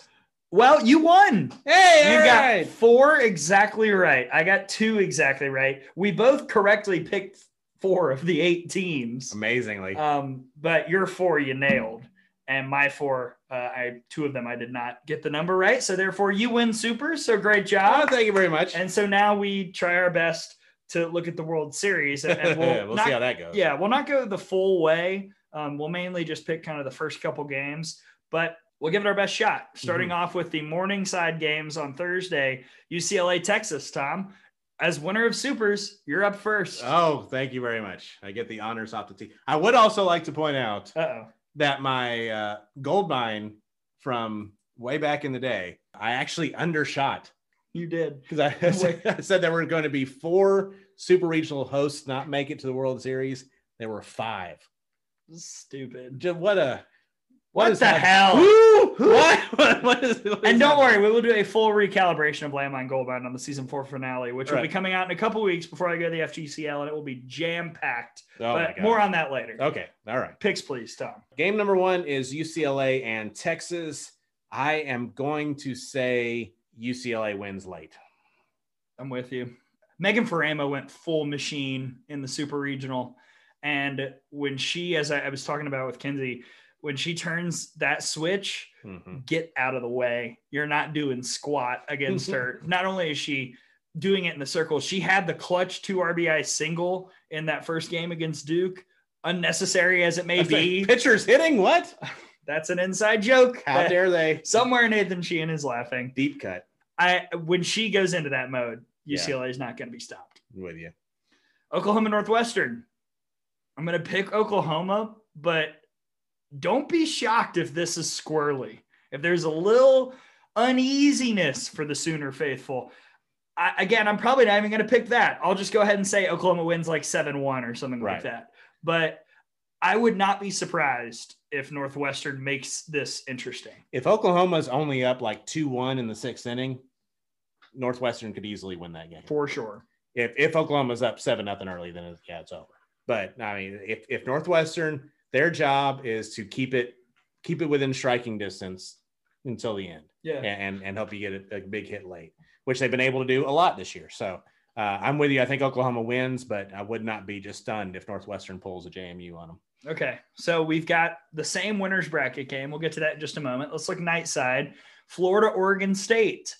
Is it leave it to Beaver or is it Tim Walton time? Because Florida, something happens in the postseason. I don't know. I don't know what it is. Can hmm. we drink it? I don't know. but this is an interesting clash of styles and teams who are both hot and who both probably feel like they have nothing to lose. Like Florida's probably saying, you know what, we're just yeah, we're just doing us. We're doing our thing. just, just doing our thing. That's what they do.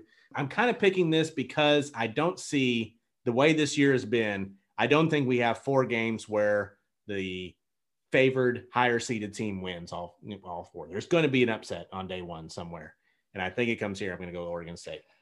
Yeah, I the Florida pitching does it hold Yeah. up to me? That seems to be the whole because knowing how storylines work, it's hard for me to see both unseeded teams losing yeah, on this side. And so I think, well, which pitching staff is more likely to get got by an Oregon State or an Arizona? And I lean Florida's.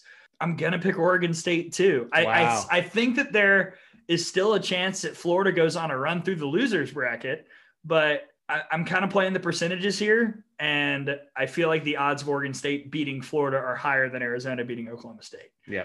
Which means I am picking Oklahoma State to beat Arizona, and it looks like you agree. Yeah, I am too. And I think Oklahoma State is kind of along the lines of I don't know what y'all are talking about with this being a crazy year. We're doing everything like we're supposed to. Everything's gone according to plan on our end. Uh, and I think they're, able to keep it going. Then you'll see a little bit of the Arizona magic run out here, and we'll go with Cowgirls. So losers bracket, this is kind of the new thing. teams are being eliminated quicker. Right. so seasons are ending much faster. There's not because it used to be if you were if you lose on day one, you got day two off, and then you had to play Right. day three. Uh, now, if you lose on day one, you got to play again on day two, and the two teams that are 0 and 2 are gone in two days. Right. So your your your stay in OKC could be very very short. no piano bar for No, you. No. Oh goodness. So first elimination game would be Texas and Northwestern, and I'll go first. All right. I think I'm gonna take Texas. This feels like a complete toss up, and I'm just going with Janae Jefferson not wanting to be 0 2 at the World Series. But I don't know. I could say the exact same thing about Danielle Williams. Right. Gut, I'm gonna say Texas. I think I'm going to say Northwestern. Okay. Again, I, I think it's going to be where, you know, I don't think it's the second day where pitchers wear down. I think it's the third day.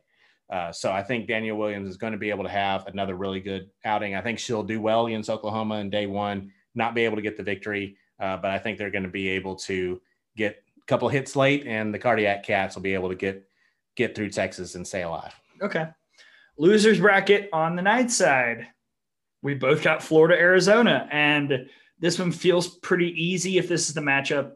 I know who I'm taking. You're up first. Who you got? Yeah, I'm going to go Florida. Yeah, same. And it's kind of, it's kind of a shame that I'm picking Arizona to go 0 and 2 because the run feels more deserving than that kind of finish. But if it's Florida, they're the kind of team that I just don't foresee an 0 and 2 run. Right. They're they're going to win a game in this in this tournament. With you. With you. Okay, winners bracket. Back up top. You're first now. UCLA, Oklahoma. Oh, ABC, by the way. This Right. is what the people want. this this is what everybody is hoping is going to be the matchup. Although, I mean, I think ABC would be okay with Texas Oklahoma here too because of the match. You know, the That's true too. I think there's going to be it, it can be a lot of fun. But yeah, OU uh, OU and UCLA doesn't get more blue blood than that in the in the Women's College World Series. I, I, I think just Oklahoma is going to have too much offense for them. Even if Ramo is in that machine mode, Oklahoma's faced numerous pitchers that have been in that mode and said, "Let me introduce you to Jocelyn Alo and company." Yeah. Uh, so I think Oklahoma is going to be able to get it done. I feel like if OU were to lose, this would be the time. But I don't want to piss off Oklahoma fans ahead of my non-biased coverage of the Women's College World Series. I, I can't wait for your first coverage, your first article on the lucky OU Sooners lucking their way into OKC. yeah, I'm picking Oklahoma. Fortunate. just The ball bounces their way. every time, it just bounces 400 feet. Over the food trucks in center field. I'm taking OU. I at this point, I'm not bold enough to pick oh, OU losing. No. We'll see if it happens, but I I cannot just bring myself to do it. No. I mean, I, I've been talking, you know, I've talked all year long. I would take the field. I was taking the field over Oklahoma. I'm, it's hard for me to do it. I would feel point. more comfortable just saying the field than having to identify when Oklahoma's going Right. to lose. Yeah. Because I can talk myself out of it with each team. Sure. Oh, face. yeah. 100%. Other winners bracket game Oregon State and Oklahoma State. Mm. There's a reason this isn't the ABC game. The, the orange OSU matchup. I'll go. It's fine. Okay. Oklahoma State. Yeah. The Uh, Maxwell effect. yeah, I'm gonna. I'll agree with you because Dang. we're just Gross. just know this is not how it's. this is happen. all wrong. Uh, okay, the last one that we'll pick would be the flip game. Okay. So bear with me. I'm going to do you first. You've got Northwestern versus Oregon State Ooh, on ABC at two o'clock. Who would have thought? quite the matchup. So it's going to be. Have they had a day of rest at some point? Yes, they would have had Yes. a day of rest coming in. So, Northwestern would have, Oregon State would not have. which could be the difference Yeah. because you'll have a, a day of rest for Danielle Williams and not one for Mazon. That and I think Northwestern is just generally better. Oregon State obviously made a tremendous run to get here, but I think it ran- ends there. I'll go Northwestern. So I've got Oregon State, Texas, and I will agree with you in all facets, just with a different team. I'm taking Texas to move on from there. So that would set up for us a top side, left side of the bracket final of Oklahoma versus Northwestern for you and Texas for me, Okay. which fun. Here yeah, for it. sure. That'll be fun. Good times. The flip game on the other side for both of us would be UCLA, Florida. Oh, and that's the one that gets on ESPN two, not on ABC, unfortunately. That's but unfortunate for Yes. many reasons. I'm going to say Florida. I think Florida get, goes on that goes on that loser. I don't want to keep agreeing with you, but Really? I kind of felt that too. So that would set up a regional final of Oklahoma State and Florida. So our final fours would be Florida, Oklahoma State, Texas slash Northwestern, and Oklahoma. And are those the four best teams? No, but those are you could argue the four teams that are playing the best right now. Yeah, and I think if you get it, those other three teams playing their best, they can give Oklahoma a run. And that's at this point when you get that at that point in the tournament in the Women's College World Series, that's what you're going to be looking for. Who has the best chance? Who is playing the best and can give Oklahoma a true run? Newsflash, Sooners fans, we don't hate Oklahoma. No, We just want something exciting to happen. Yeah. And it's not exciting if Oklahoma run rules are. It's great for you. Right. That's awesome. right. It's, I, it's- I it's- wish Alabama did that every game. Right. It's it's the same thing. People uh, talk to me about. You know, it's Alabama football. Is it boring? No, I love it. We enjoy it. I want- everybody else hates it. Right. I want every game. I want Alabama to win every game, fifty-eight to nothing. Yeah. That's what I want to have happen. I know that's not what everybody else wants. And so Oklahoma, sorry, that's what happens when when you have Right. You know that you're gonna get. I want to see a you. compelling women's college Right. world series. What is not compelling is Oklahoma beating everybody 10 nothing. right. So that is what I'm rooting for. I'm rooting for excitement and mm. something fun. And I, I just want to see everybody have to play their best and get pushed. And if that happens, we're in for a heck of a women's college world series. If th- this is not a situation like for baseball for me, where I'm actively rooting against or rooting for whoever's playing Tennessee because I really don't like them. You love Campbell again. Go Camels. yes, You're you back. can do it. You can do it. So that's that's eh, this is not that situation. We don't not like you, Oklahoma. We just want it to be exciting. Yeah, we're we're pulling for the story, Right. as we always say. Okay, those are our World Series picks. Um, maybe before the Champ Series, if we get there, or before the semis, we'll tweet something can out. tweet but. Yeah, um, I don't want to get too ahead of ourselves because at that point, then there's if one pick is wrong, there's like no point in keeping score anymore. right. The bracket implodes. It, it- you know, this isn't like a single elimination where you know you can still do well if you have one person wrong. If one team is wrong here with the Oh. bracket flipping, double elimination. It's it's Yeah, a nightmare. right. So we'll we'll do that later on. I'm sure everyone is waiting for our picks. with bated breath to see who they're going to pick against because who we pick. Okay, speaking of against, it's time Mm. to talk about the people who are just against fun and Mm. So many good things in life. It's time for off the wall, Tom. this is where we should play the clip from The Office. Why are you the way that you are? you've got lead off. Go oh, ahead, thank you very much. We talked about it a little earlier, but again, with the transfer portal, it's none your business. Basically, is is the best way to put it. Because I've had several people comment, you know, why why can't we find out? Why are you know basically saying we deserve to know the reasons behind people transferring? No, no, you don't. I'm sorry.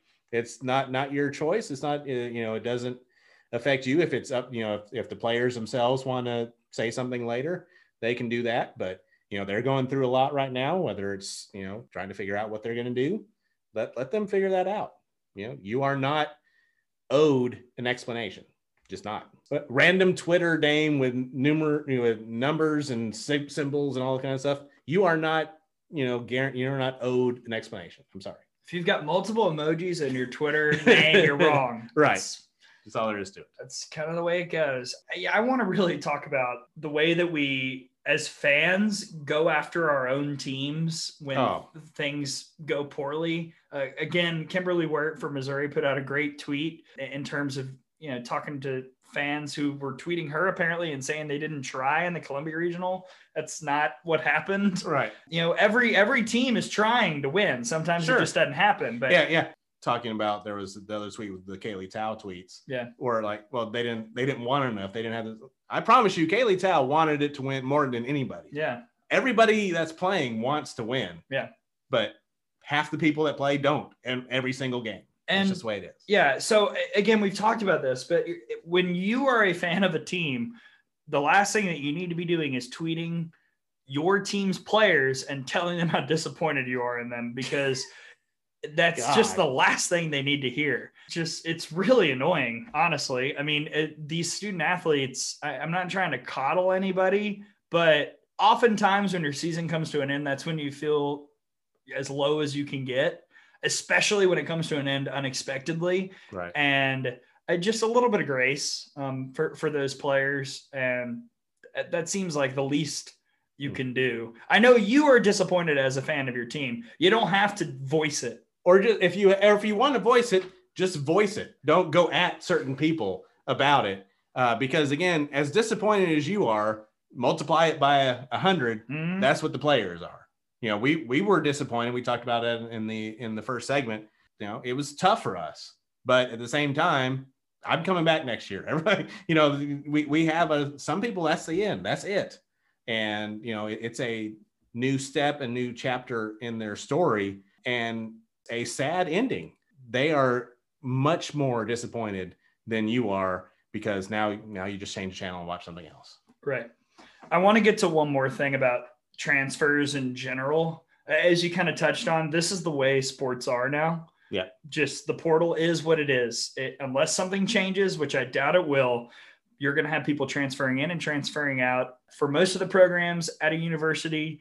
And it's just the way it is. We've got to change our attitude, though, to how we react when people leave, when people come in. It doesn't matter how long somebody's been at a school, they're a part of that program. Uh, the viral tweet going out today was about the Arkansas radio host who oh, talked yeah. about what was it borrowed players or rental players rental players yeah that's not how it is that's not what it does oftentimes transfers into programs are, are the ones who give their heart and soul the most because they're so happy they've got a chance for a fresh start at a right. new place at the same time when a player leaves you know you can say darn you know i, I wish her well you, you don't need to go after them for wanting to make those decisions also uh, at the same time you don't need to say good riddance like you, you just say yeah. best of luck, yeah, and we'll move on. And yeah. that that's I, just the the attitude towards transfers has got to change because it's not slowing down anytime soon. So we've all got to get used to it. Do I love that half of rosters can change each year? No, it's difficult to prepare for when we do podcasts like this. It's difficult to to track fully.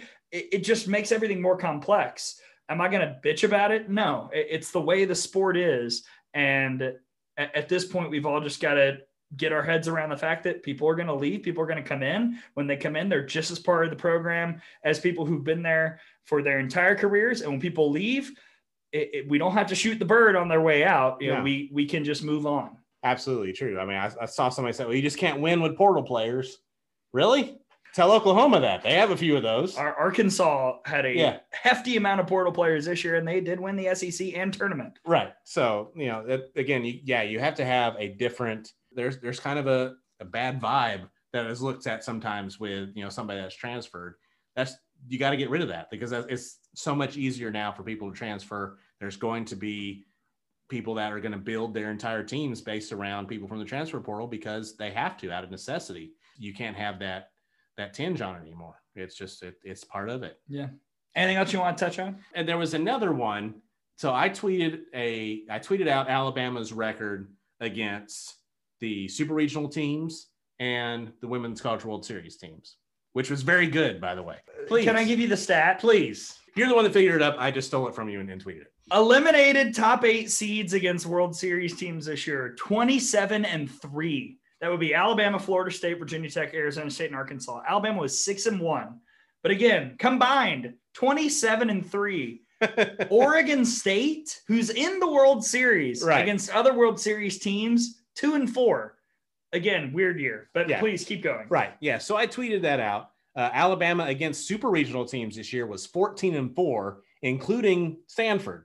14 and 4, 6 and 1 against the Women's College World Series teams. So I tweeted it out and just said, that's the way it is in sports where there's tournaments, playoffs at the end. It's not the teams that have played the best all year long. It's how who's playing the best at the end. Not taking a shot at anybody, not taking a shot at Alabama, just saying that's the way it is. You know, disappointing the way it ended for Alabama. Multiple people responded to that tweet trying to argue with me, but making the same point that I just made that you have to play the entire year, but making it in a negative context against Alabama. That was the point I was making. You have to play, you know, if, if you don't play well at the end of the year, that's when the playoffs are.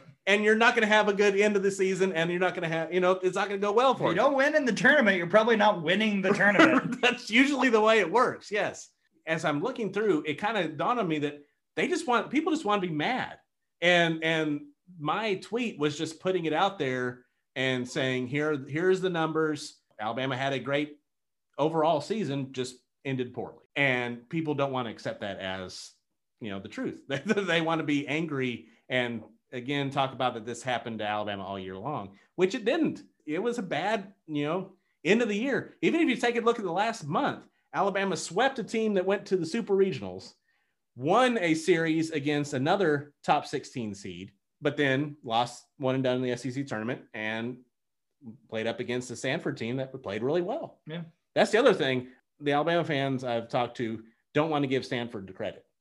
Stanford won those two games. Yeah, Alana Vawter, incredible. We probably should have talked about her more right. on this podcast. I'm not gonna lie. That's so. on me. We should have brought it up. Stanford had a great game plan three times against Montana Valley, right. and it worked. Again, it, it, it, seems that there are so many people, and, and we've talked about this so much. That's one of the reasons why we have this segment.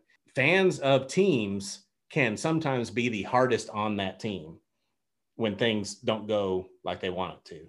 I, don't think that's a great mindset to have. Every season comes to an end. As you remind me every year, only one team right.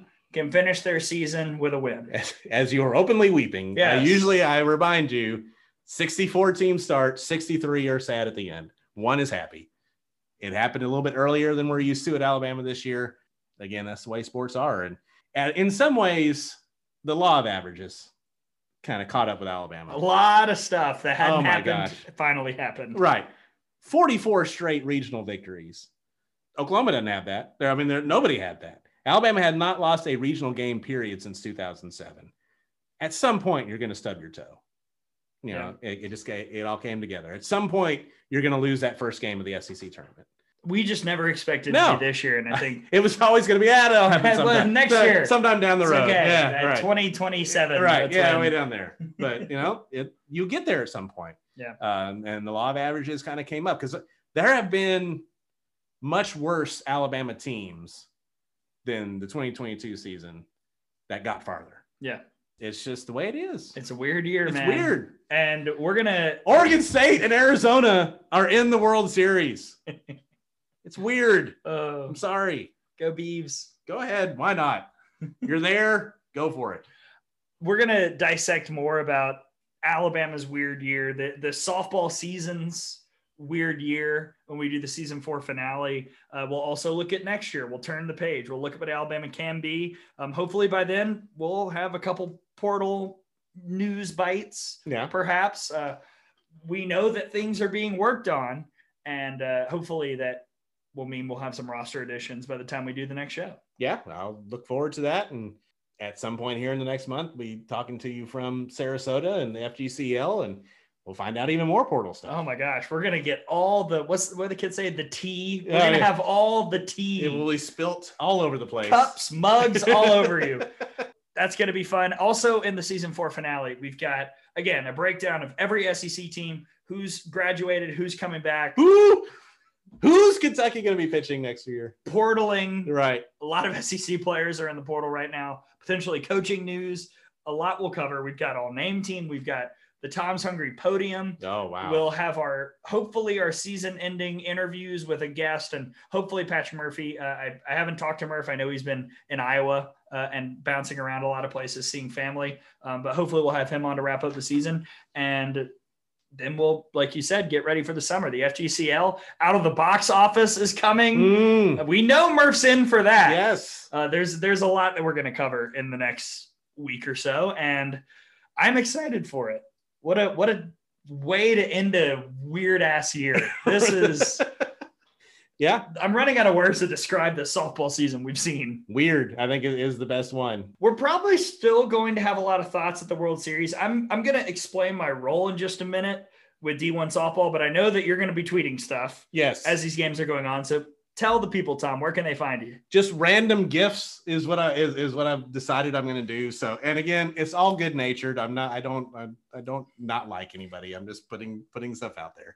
Uh, Mainly, you, we just want to be right. Right. That's most important. Mostly, thing. it's picks related. so at this point, yeah, just follow me at T Canterbury RTR on Twitter. T C A N T E R B U R Y R T R on the Twitter and I am at Gray G R A Y underscore Robertson. As I've said many times, I'm going to Oklahoma City.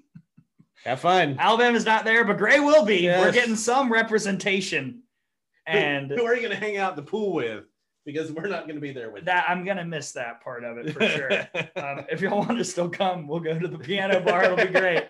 Uh, so I'm I'm doing some freelance work with D1 softball. So we're going to be doing preview videos each day, recap videos after each day. I think we're calling it the nightcap. Uh, oh, so and, yes, yeah, mm-hmm. yes. I hope I didn't just spoil the name of the video, but uh, whatever. and uh, yeah, I'm really excited about that. Uh, I'll be at Media Day on Wednesday, which is going to be fun. We do have a good amount of FGCL girls who are playing in the Women's College World Series, so it'll be fun to see everybody. And I'm really excited about it. So check that out at D1 Softball. Follow me at Gray underscore Robertson. Go to the D1 Softball website. What is it all going to look like? I don't know, but I'm really excited to do it. And it's going to be interesting to go to the World Series not with a team. It's the first time I've ever done that. Yeah. And it's going to be a whole new experience. I will sit and watch four games on Thursday. I've never done that before. Right. Yeah. Not having to live and die with every single pitch. The heart rate will be you. right at a lower rate for a longer amount of time. there will probably not be an open weeping session at the end. I hope not. otherwise, otherwise I got to address some things. Uh, make sure you also follow the show at out of the box underscore pod. And who knows, we might even do a space, after, you know, before the national championship. Who knows? We'll figure something out. Because we can we can do that.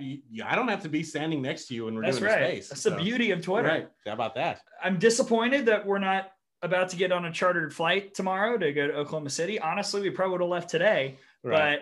But uh, at the end of the day, this has still been a pretty incredible NCAA tournament. And I feel like what we could see this final week might make it a, a historic NCAA tournament. Yeah. I mean, I think we're going to see, we've already seen the craziest uh, tournament due to with the upsets coming in. If it comes down to Oklahoma just blowing everybody out, appreciate the greatness of Oklahoma. It will be that. the greatest team of all time. Right. Yeah. I mean, and I, I think there's that storyline if that happens. But the other storyline of if someone is able to get to them, uh, and the other games that don't involve Oklahoma should all be really, really good. So it's going to be a great, a great tournament. And as far as Alabama goes, yeah, disappointing season. The disappointing season ending. Uh, I don't think the season as a whole was a disappointment. I think there were a lot of really highs that we'll talk about when we do more of the, the season wrap up. But if you're an Alabama fan, you can definitely look at a lot of the positives that happened this year. A lot of really cool moments. Disappointing ending, but uh, you got a lot to work for into in uh, 2023.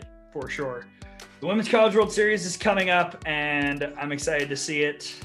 We're going to be ready to wrap things up after that, and then no such thing as the off season in this sport. We've got FGCL and we've got all the portaling and coaching news and oh, all yeah. that stuff. So we're really just getting started. You thought the season was over? No, no, no, no, no, no. It's a year-round thing now with the portal and everything else. So it's going to be definitely something you can be able to look and see a lot of stories as the, as the off season moves on, moves along. And we will be there every step of the way. For my partner Tom Canterbury, I'm Gray Robertson. We'll see you next time on the Out of the Box podcast.